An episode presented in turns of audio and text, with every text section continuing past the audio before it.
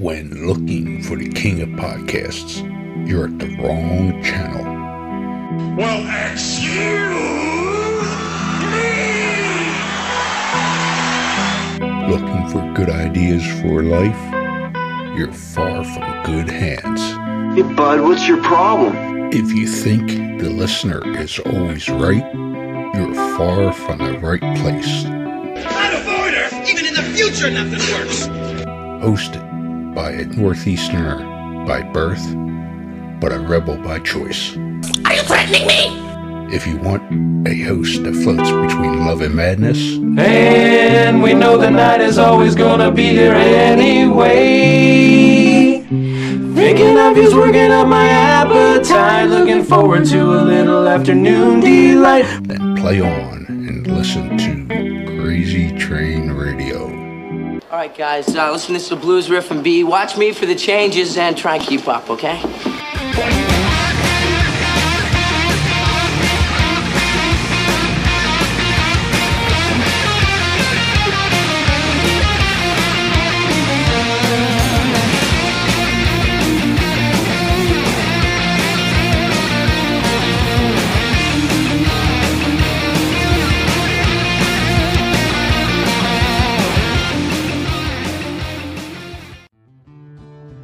Warning Creators of this game do understand the subject matter may be offensive to some, but they do honor the families and people that have been affected by these real life tragedies that these individuals have caused.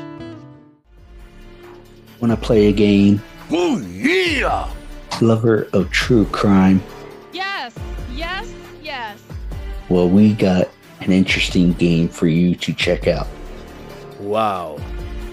with the mashup of influences such as horror movies, collecting cards, and RPGs What?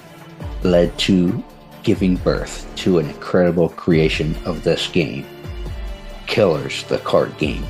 You are all my children now. This game is a collectible trading card game featuring some of the most infamous killers with tidbits of trivia on the back of each card to help you learn some insight to each criminal. Who the hell are you? Let's not forget, during the game, cops will be chasing you and these criminals. I'm a cop, you idiot! However, check out their website listed through all social media today, which can be found under Killers, the card game. Am I on the internet? I want to play a game. Hey folks, it's your least favorite host in the podcast world, Croc, Jonathan Steele. And boy, do we have a good one for you today.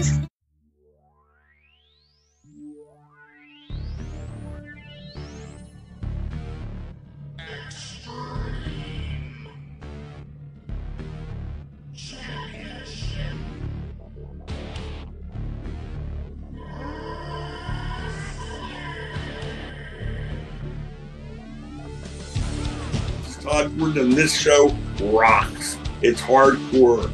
Ladies and gentlemen, you're listening to Crazy Train Radio.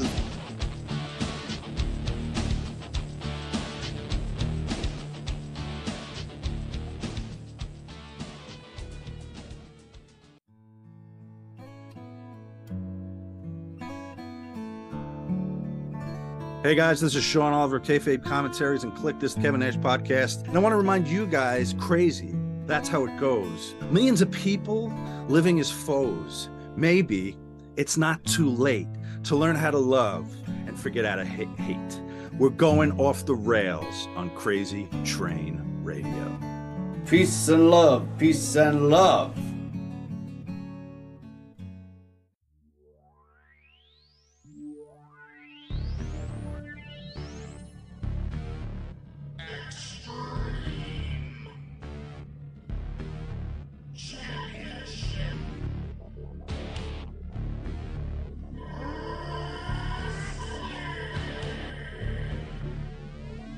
Ladies and gentlemen, boys and girls, children of all ages, and wrestling fans of all ages, mostly the older ones, because many of these stories have been told from different perspectives, from different situations and different folks that helped keep the allure of ECW alive even 20 years after going out of business. This new book, our guest tells the story of his time ECW, but also discusses names such as Paul Heyman, The Sandman, Terry Funk, Styles, Public Enemy, Eddie Gilbert, and others. Thanks to Dr. Mike for this grab, but these next guests are heavily involved with the new book. I, well, hopefully, Tod is God. So let's go ahead and welcome the original owner of ECW, Tod Gordon, and his co-writer, who is a second-time guest with us, Mr. Sean Oliver. Gentlemen, how are we doing? Doing good today. Surprised you invited Sean back a second time. Welcome to prime time, bitch. You know, Well, and, you know, and Sean, we're going to get to Sean's six books and kayfabe commentaries, all the great work he does. He, uh, when I saw the the book, and I wanted to promote it almost immediately, and I went on Busted Open twice and mentioned it. And the first time Tommy Dreamer said "nice," you know, he was pretty jazzed about it. I thought this was a like a Beatles esque reference. I forgot, you know, the fans used to chant Tod is God at the shows, but because of Tod's influence and global importance and everything that's in this book, Tod is God, um, with the forward by Terry Funk, which is really, I mean, that that alone is reason for anybody on the planet to buy the thing. But uh, Tod, your influence still to this day, there's ECW chants uh, at arenas all around the world. You influence obviously you know when it, you say that you're the third most uh, influential promoter i would think you were the primary in that period of time the 90s uh, during the morph from eastern to extreme. The most influential because look wwf had to change their style entirely to win the war with wcw they came uh, you know the attitude era thing was all ecw the austin thing was sandman. Wcw had to. Everything you've done with this is your legacy being carried out you know today it's it's kind of mind-blowing and this book chronicles all of that and more stuff we didn't know You're really kind to say that. I mean, to me, it was just an amazing situation to be in. To be in a position where even to be mentioned in groups like that, you know, from our humble beginnings, it couldn't have gotten more humble when we started and the way we grew. You were there from the beginning. You were there back in the Eastern days. You remember it all.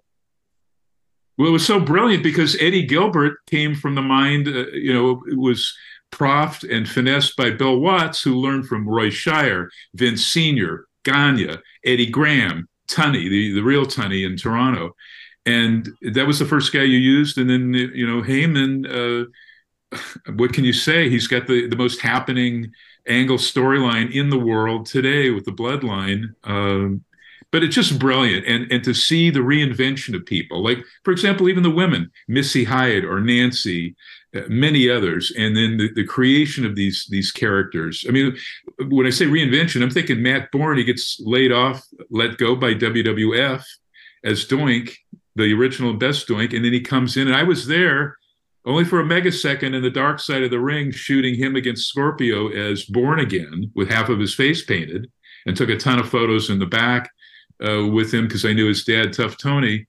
But but so brilliant. And whenever the WCW Bischoff and, and Vince WWF would take or steal ECW talent, you guys were constantly reinventing. But I love the Eastern Championship stuff.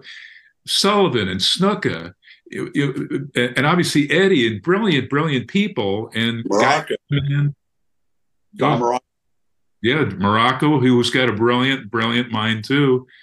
But I, I'm also fond of, uh, you know, the TWA period. I want to read about that in the book, which I just got with Joel Goodhart. And you beat him to the punch because his book might not come out till next year.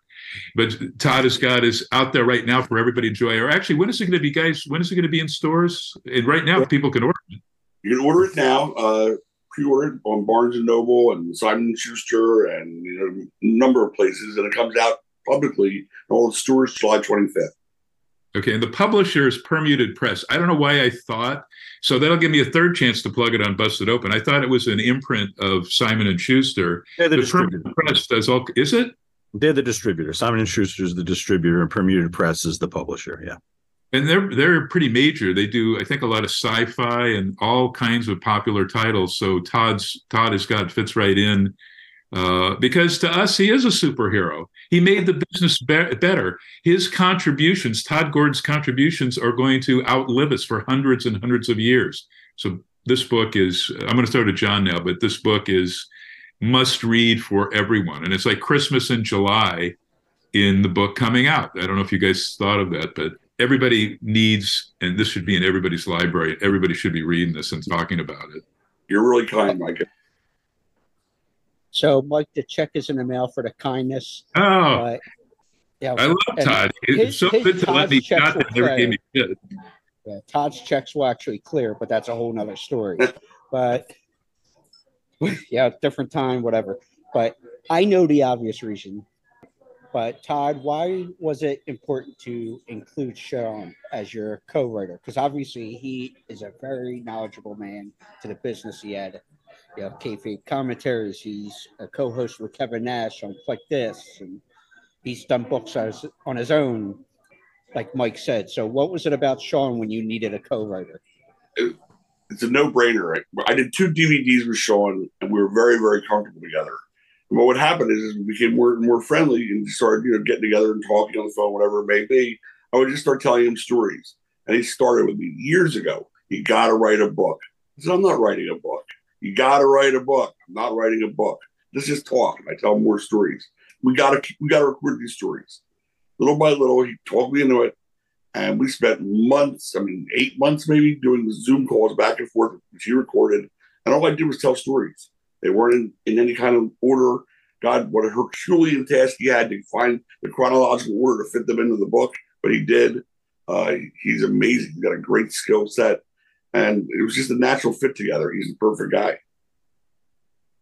I agree with him. Uh, but the w- what a gift though to be given um, the task of writing something like the start of ECW, the start of something that changed the landscape in which it operates for decades to come. So it, this this was uh, this uh, to say it wrote itself um, would be an exaggeration, but the material to be given the material uh, that I was made this uh, a far less Herculean task than than Tod realizes because I watched it as a fan and I was very aware of what was happening because it brought me back. I w- I grew up in the 70s and 80s, so I was a product of Vince Senior's uh, uh, show and, and superstar Billy Graham, and then later Hulk Hogan. Um, but you know, when you hit college, and the product is putting uh, hockey players in the ring and pig farmers in the ring uh, and, and and what's happening in popular culture grunge music nirvana uh, tarantino's films edgy dark adult risque i fell out of love with wrestling and i chalked it up to being a childhood um, pastime like comic books or something like that where, where uh, might have functioned for other people. But then i saw ecw for the first time in 1994 and i said okay um, i can suspend disbelief again. I can laugh again. I can have people not insult my intelligence and swerve me and that and so i was along for the ride. So to write about the fertile soil that ECW was planted in was second nature because I lived it from a fan's perspective. Let me say something quickly too. I don't know if Tod knows this, but I was on the board of Cauliflower Alley Club, and after attending the November to Remember in '94 and just having a blast in the back watching Sherri Martel put the flare sort of stencil on her boob for the angle with uh, she was in the main managing Shane, and Pillman was the replacement from WCW of Steve Austin against uh, Ron Simmons and Scorpio. Uh, but such a blast. All the shows I'd seen up to that point, and this one was just a magnificent show. Malenko's against Sabu and uh, Taz. Uh, just uh, everything was amazing about that show. I lobbied the board to give ECW promotion of the year. It's the only in the near 63 year history of Cauliflower Alley. It's the only promotion of the year award ever given, but I lobbied them, got to present. So I don't know if Tod, I don't think you were at that one. We were talking about the Terry Funk 97 Amarillo Ranch deal. But this was 1995. Heyman, 91 or 911, Public Enemy, Dreamer, and Taz were there, and uh, my the president at the time was Lou Thesz. So I'm given ECW Promotion of the Year award in 1995 with uh, Thesz and Danny Hodge and Verne Gagne and Cowboy Dick Hutton, an NWA champion behind me and stuff. And um, so that was a thrill, but I thought well deserved because you could see ECW was going to break. And we haven't even talked about, I don't know if it's in the book, which I've not been able to read fully yet, but Tod's use of, of music, along, you know, with Heyman and other creative minds, the use of popular uh, grunge, etc. music, brilliant use, for example, of Beck's Loser for uh, uh, Mikey Whipwreck. Mikey Whipwreck. You know, come on, you tapped into that and every promotion from WWF, now WWE on, you know, tried copying that, but nobody achieved even that.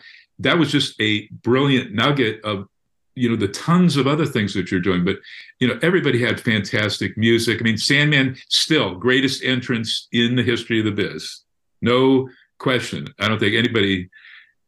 So, Tod, it's uh, this is what you're going to get in reading the the book, and uh, I can't wait you know, Mikey Whipwreck was going to be called the Ultimate Warrior because his actual character was who he really was. He was so worried about going home and his mom seeing the black eye or seeing him like all welled up. And he's I'm going to get in so much trouble. What do I do? What do I do? So we were going to actually call him the Ultimate Warrior instead of uh, Warrior, obviously. And then we ended up going Mikey Whipwreck, which is completely different. But music wise, that was really Paul. He was way ahead of the curve with the music. I was still oh. stuck in classic rock, and he was turning me on to all that music, and I was loving everything he turned me on to. Yeah, I mean the theme song alone that was the music of the day, and you know where you were getting like uh, we were talking about all the different goof characters in WWF at the time, and this just felt real, and I think people connected to it so much. The fans were the stars of the show as well. Hundred percent. It was like the. Um, go ahead. Sorry. No, I mean that is a testament to what you created is the fans loving it and going out of their minds and the pay-per-views, everything that followed. My whole philosophy from day one is I want to put on a show that I would enjoy seeing. I knew if I liked it, the kind of fans who came from Philly, they were going to like it too. We were a heel town. Uh, we couldn't stand things being shoved down our throats. We couldn't stand stipulations that we knew weren't going to be held. We gave you a stipulation that they'll never tag again. They never tagged again. Even Axel Rotten never tagged again.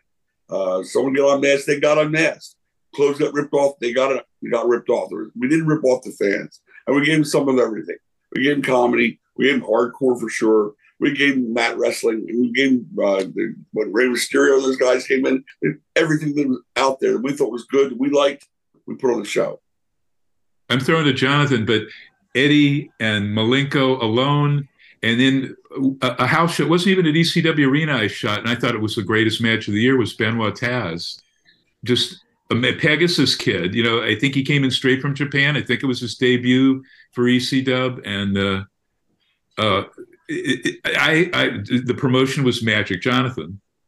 But Sean, I'm curious to know, with writing a book for Tod, with Tod, the whole bit, you said the story tells itself, obviously. But how important was it for you to make sure the book sounds like it's Tod speaking and it's in his voice? That's step one. And uh, the earliest, my earliest exchanges with Tod, when you when you're writing with someone or for someone in this case, um, you there's always that question of how much do I show, when do I show. Um, uh, first draft stuff can be a little rough sometimes, um, but I was very comfortable giving Tod everything as I wrote it. And my first instruction to him was uh, we can change verbiage, we can change details. You have to let me know if I have your voice. Um, I'm doing a book right now with X Pac, Sean Waltman, his autobiography. And uh, when he read his voice, he, his was, yeah, yeah, that's my voice, but I'd like you to clean me up a little bit. So it's the first step when you work with somebody. And I think because Tod and I have a similar, we have a similar sense of humor, a similar appreciation for a lot of pop, pop culture things. from old guys like us. And, uh, you know, I always said at heart, I'm an old Borscht Belt Jew. And so that allowed us to kind of always draw out the stories the same way. Tod would say to me, um, like eh, we got to the punchline too fast. Uh, you, you, you gotta you gotta stay in the room more. You, you gotta say what what 911 said on the plane after that. We draw the story out more. So we understood. We understood the storytelling. Um, we had a similar uh, uh, outlook on that. So I think that made it easy for me to become Tod when I wrote. Well, I'm curious from both of you because, like I said in the introduction, that many stories from ECW have been told from different perspectives and everything else like that, whether it be from DVDs with kayfabe commentaries or other shoot companies or whatever the case may be. Is there anything here in the book that might surprise folks? I would say to you that there's going to be more than just a few things that will surprise folks. Uh, one of the reasons that I was actually proud on to do this is because of the fact that every national publication, whether it was the rise and fall of ECW on DVD or a book of same thing, someone say to me, "Is that true?" I say, "No." He said, "Well, why didn't you tell them that when they interviewed you?" I said, "They never interviewed me." He said, "What do you mean?" I said, "I've never been interviewed for any of these so-called, you know, recreations or retelling of how ECW was formed. That's why they're all called unauthorized stories." I had the authorized story. I was there. I was there for every little bit of it, every piece of it from day one. It was an, an imagination so it actually became a real thing. Because let's tell them the authorized story then. Let's tell them the real truth. So there are going to be a lot of things that are going to be blown up in that book you're going to say, whoa, I always thought this is what happened. No, that's not what happened. That's just the story that's going on for 30 years. Even the, boys, even the boys too will be surprised. We were at a convention together a few months ago, and Tod was sitting with uh, Shane and uh, educating Shane on something Shane had come to believe as truth uh, for the reason Eddie Gilbert was let go. Um, it had been told all over the place, shoot interviews uh, for his passing, a comment about Tod's wife at the time, which ended up, I mean, he may have said it, but Tod will tell you it ended up not being the case at all. Tod even wasn't even aware of the comment until after the fact when uh, Heyman had had mentioned something to him. Um, so even the boys are getting a little bit of a re-education with Tod as God. Well, I'd known Eddie awesome. since 1970, so I was upset when he left, but I think Heyman was the proper person to take it to the next level. So I didn't even know that. But the subtitle of the book, Tod is God, the author, the authorized story of how I created Extreme Championship Wrestling, Tod Gordon and Sean Oliver. Let me read this from Fonzie uh, quote: "If there was ever such a thing as an honest promoter, it was Tod." So that's high praise. Uh, also, I didn't even know that Tod's daughter. She moved out to somewhere in Southern California. Uh, tried out to be in the Re-Envision Glow Netflix show. So that's in the book. So you know we don't want to give away stuff, but uh, wow, well, Mike, I want to bring up too. Obviously, Tod buying in after the whole Joe Goodhart days and when that went to shit, sadly. When did you learn, Tod, to pick up on when guys might be trying to work you or bullshit you and you know, being a promoter, not take being taken advantage of? My very first show. Larry Winters. Larry Winters, my very first show we did at bar. He was the my booker, and uh, as he was Joel's, and he wanted to do some angle. It was he, JT Smith, Tony Stetson, and um, DC Drake, I believe. Yeah. And an angle where uh, they were going to paint JT white, and I thought that was tasteless, and of course it was. And then I, they, you know, they know what you're doing. You don't know. Trust us, trust us, trust us. And the only way you're ever get me to acknowledge anything is you got to do. If you do one, you got to do the other. If you paint someone black, you got to paint somebody white. You got to keep it all straight. You can't make it look like some kind of, you know, whatever, prejudicial three on one thing.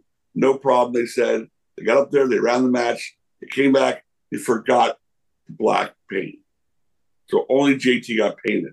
And I took me about two seconds to realize I got worked and I was pissed. I said, guess what, guys? As of now, I'm the booker. Anybody that's like what I say, they get the hell out. I don't care.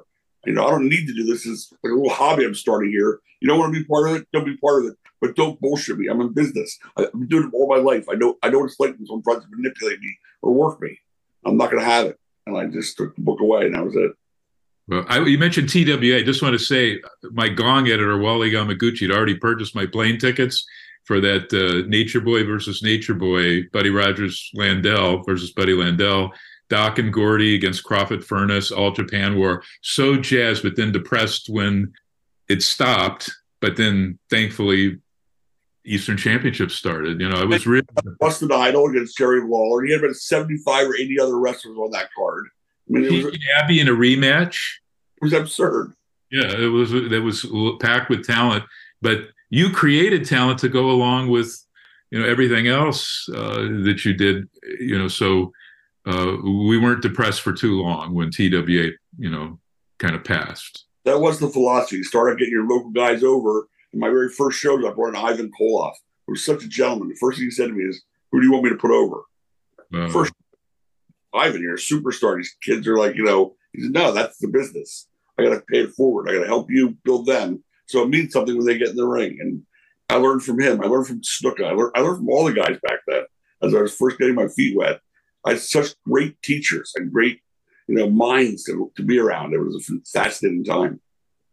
Did you ever get a chance to even talk to Bruno one on one? Because he actually watched and loved a lot of what you're doing because it wasn't just, he said it's not, he kept hearing it was all violence, but he goes, no, there's good mat and chain wrestling going on. There's all kinds of elements. It's not just one. Obviously, that might have gotten all the PR, but uh, there was other things happening.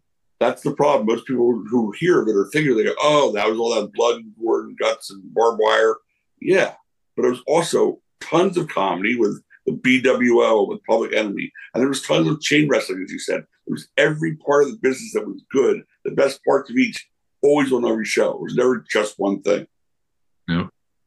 I heard Bruno was a huge fan of Angel Amoroso's chest. So when that got bared in the ring and he put that over, that was it. That was the stamp of validity uh, for Tod and, and ECW. It, it was it was Wait, the Virgin Princess is she in the book? Well, we'll have to read it and see. Oh, she's there. Everybody's in it.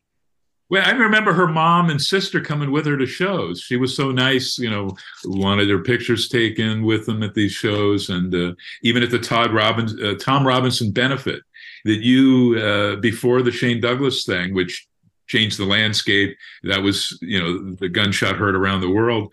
But well before that, like two years before that, at least, uh, was the Tom Robinson benefit, where you actually worked alongside uh, Dennis Coralluzzo. And what I like is he's even in here. But you look at the brilliant way you wrote the contents, table of contents for each chapter. They're nearly one word each that fully describe. People will get immediately you know, business, Goodhart, Eastern, enter Paul. Instead of enter Sandman, enter Paul.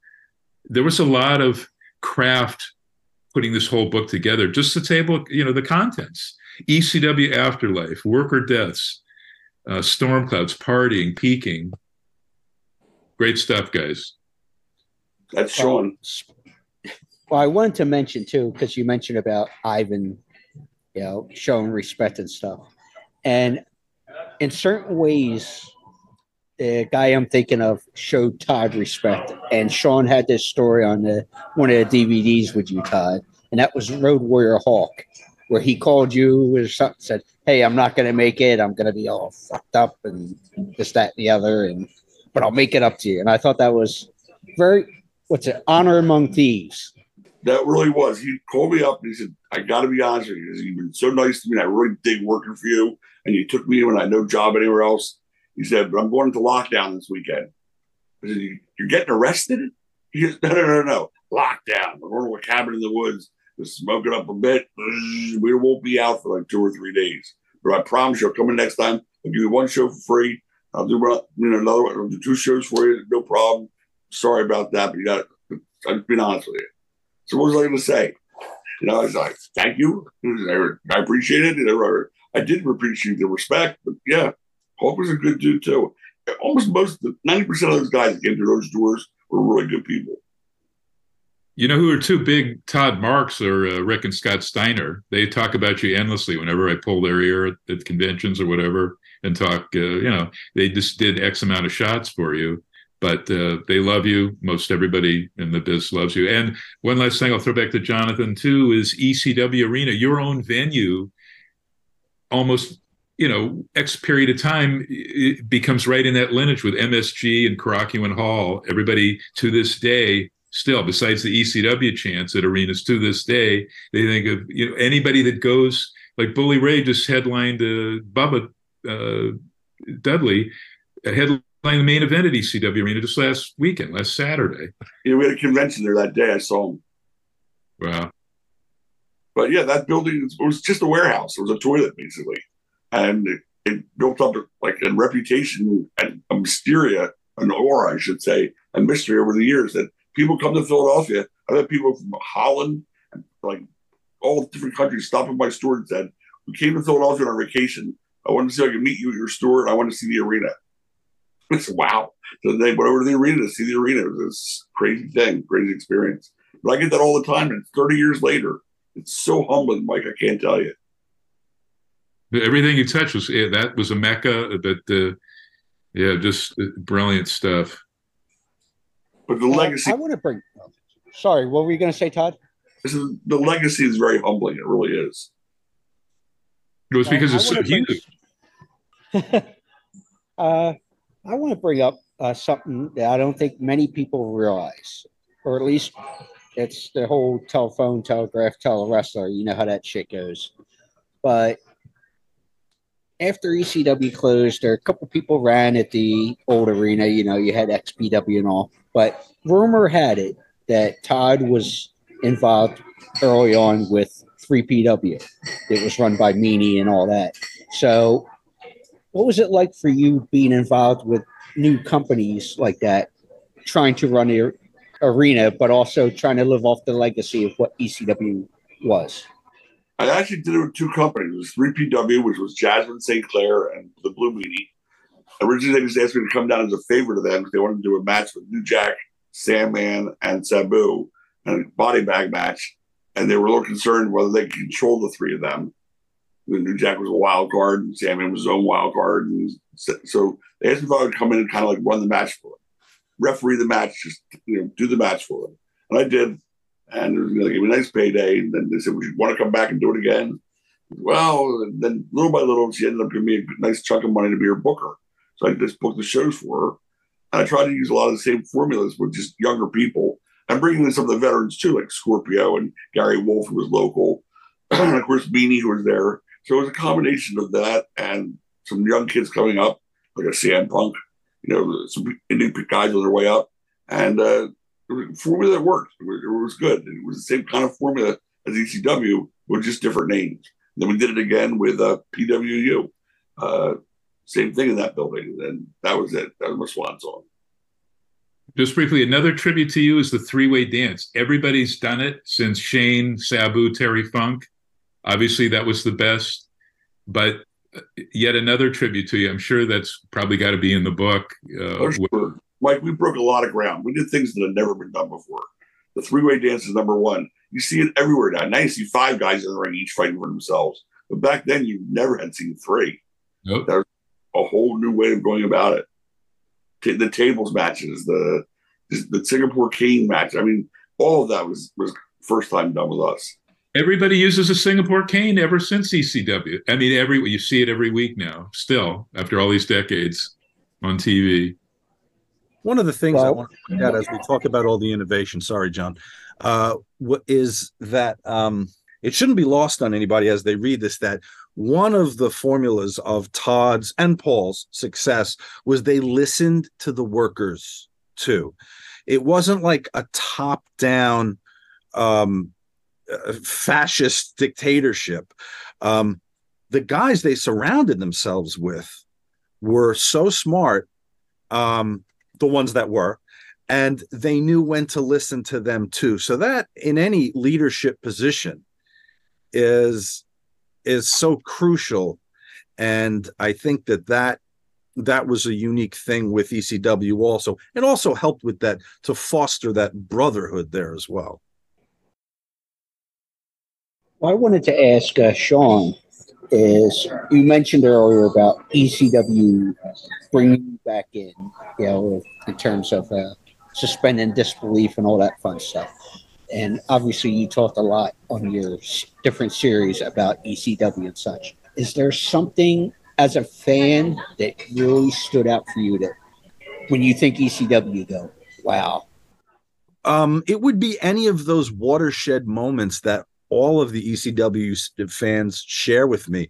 Um, the stuff that made it into the opening credits of the show, the chairs with with Mick and um, and Terry in the ring, the chairs getting thrown in, and strangely for me. I mean, I liked the daredevil aspect of ECW a little bit. It was intriguing watching New Jack go through seven tables, but but that wasn't that wasn't what hooked me. What what hooked me was I felt like the company was talking to me. I read the sheets. Like I knew the shit that was going on behind the scenes. I guess I was a smart mark, I guess you could call me in college, and I felt like that company was talking to me. Um the uh oh god i'm trying to think offhand now tod the the farewell match where where it it, it was it, took four was it like four pinfalls uh for scorpio yeah tell that story Well, the thought was that we were, everybody knew he was going to go to the WWE. It was it got out before the show had taken place. So we're going to do a loser leaves ECW match, which is traditional, and uh, that way you would you know card him off. I had an idea. I said, wouldn't it be funny if everybody's expecting him to lo- lose and he won? Now the other guy suspended for like 30 days, and we did, we did it with like three or four guys in a row. The audience was going out of their minds. Each guy they thought this is crazy. Scorpio's one's leaving. Why, why are all these guys getting suspended? And then finally brought out Louis Spicolli, I think it was, and finally beat him. I miss Louis. He started in SoCal with Bill Anderson, Jesse Hernandez as a, uh, just a little kid. Really miss Louis a lot. What a great person. Another guy I want to throw credit to is Ron Buffone. I remember after post shows, those tell daybreak, you know, tapings and getting everything just right over and over till it was perfect. And the, you know, Tod Gordon, the standard of excellence there again. Ron was a. Ron and Charlie both were terrific what they did. Know, they don't always get the credit they should, but uh, well, we just did that.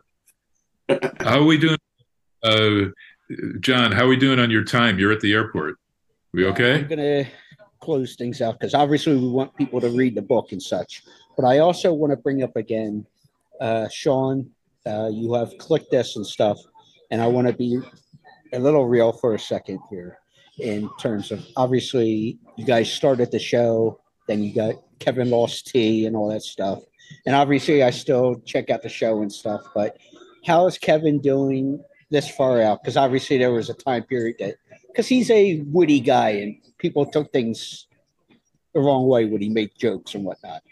Yeah, well, you know, very early on, we had the opportunity to establish the fact that Click This was going to be uh, the realest podcast out there when Kevin lost his son at 26 years old. And I spent the day making arrangements for guest hosts, uh, co hosts, and best of shows for the foreseeable near future. And Kevin texts me at five o'clock that night and says, I didn't get a link for tonight's show. And I said, Yeah. Because you're not doing one, Kevin. Uh, this is day one. You lost your son this morning. And he said, I have to tell the world I lost my son, not the media. And I and from that point on, we didn't miss a week. He cried on air. He uh, unpredictably uh, things come up. And you know uh, t's birthday which passed recently the, the first fourth of july without him the first christmas the first thanksgiving. Fans lived all of that with kevin and i. So kevin is doing as best as someone can do having gone through the unthinkable as a parent i guess is the stock reply And my final question for Tod, and obviously we want people to get Tod as guys, but you mentioned there a few minutes ago about the legacy being humbling, even this far out from when everything started. What is the biggest thing for you that stands out when you talk about the legacy or ECW or just everything you've been involved with when uh, people approach you or look forward to seeing in the book and whatnot? I will tell you that I've never been more moved, I guess I would say. We were at a convention within the last 12 months in Philadelphia. Gentleman had to be certainly in his 50s or 60s. Came over to me and said, You know, you saved my life. I said, I did. What did I say? I say I was the father? What, what do you mean I, I saved your life? And he said, No, no, no, really. I was suicidal. One night I was up, it's two o'clock in the morning, and I'm watching this UHF station, it's the channel 48, wherever it was. I saw ECW for the first time, and I was hooked and mesmerized. And I had to see what was going to happen because he left a cliffhanger. I could not wait to see what was going to happen the following week. And that took all thoughts of suicide away from me. And I've gone on to have a normal, relatively normal, healthy life.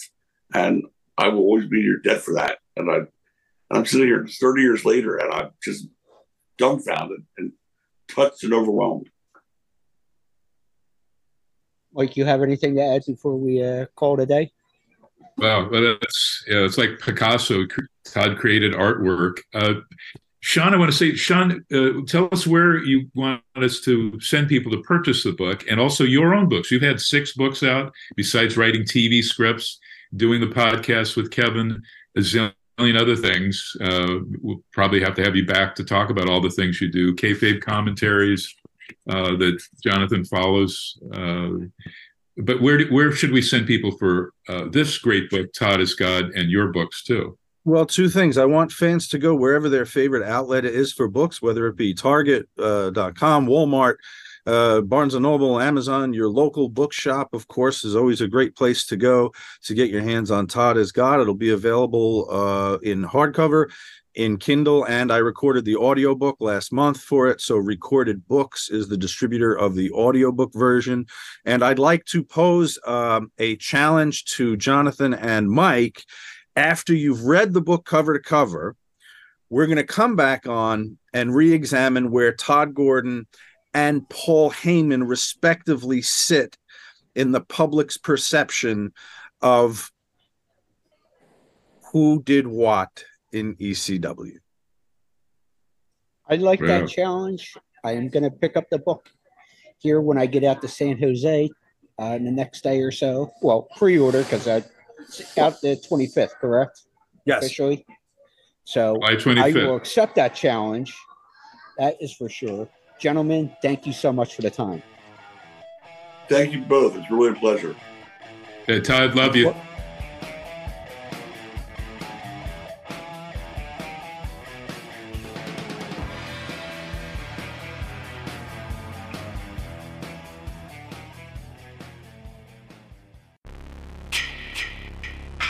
Hey there, Friday fans. We know how much you enjoy the movies. Enjoy grabbing your Friday merchandise and interacting with the Friday family, whether it be at conventions or during our particular watch alongs. Well, when you're looking to get yourself masks, why not check out our friends over at Camp Blood Customs out of New York State and order your specific custom mask from any of the films.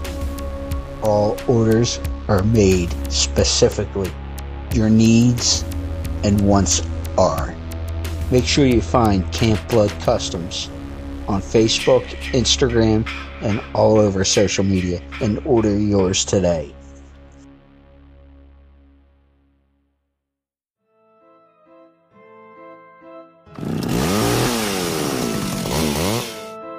Boils and Ghouls, David Howard Thornton, Art the Clown himself, and you're listening to Crazy Train Radio. Choo choo! Yeah, yeah.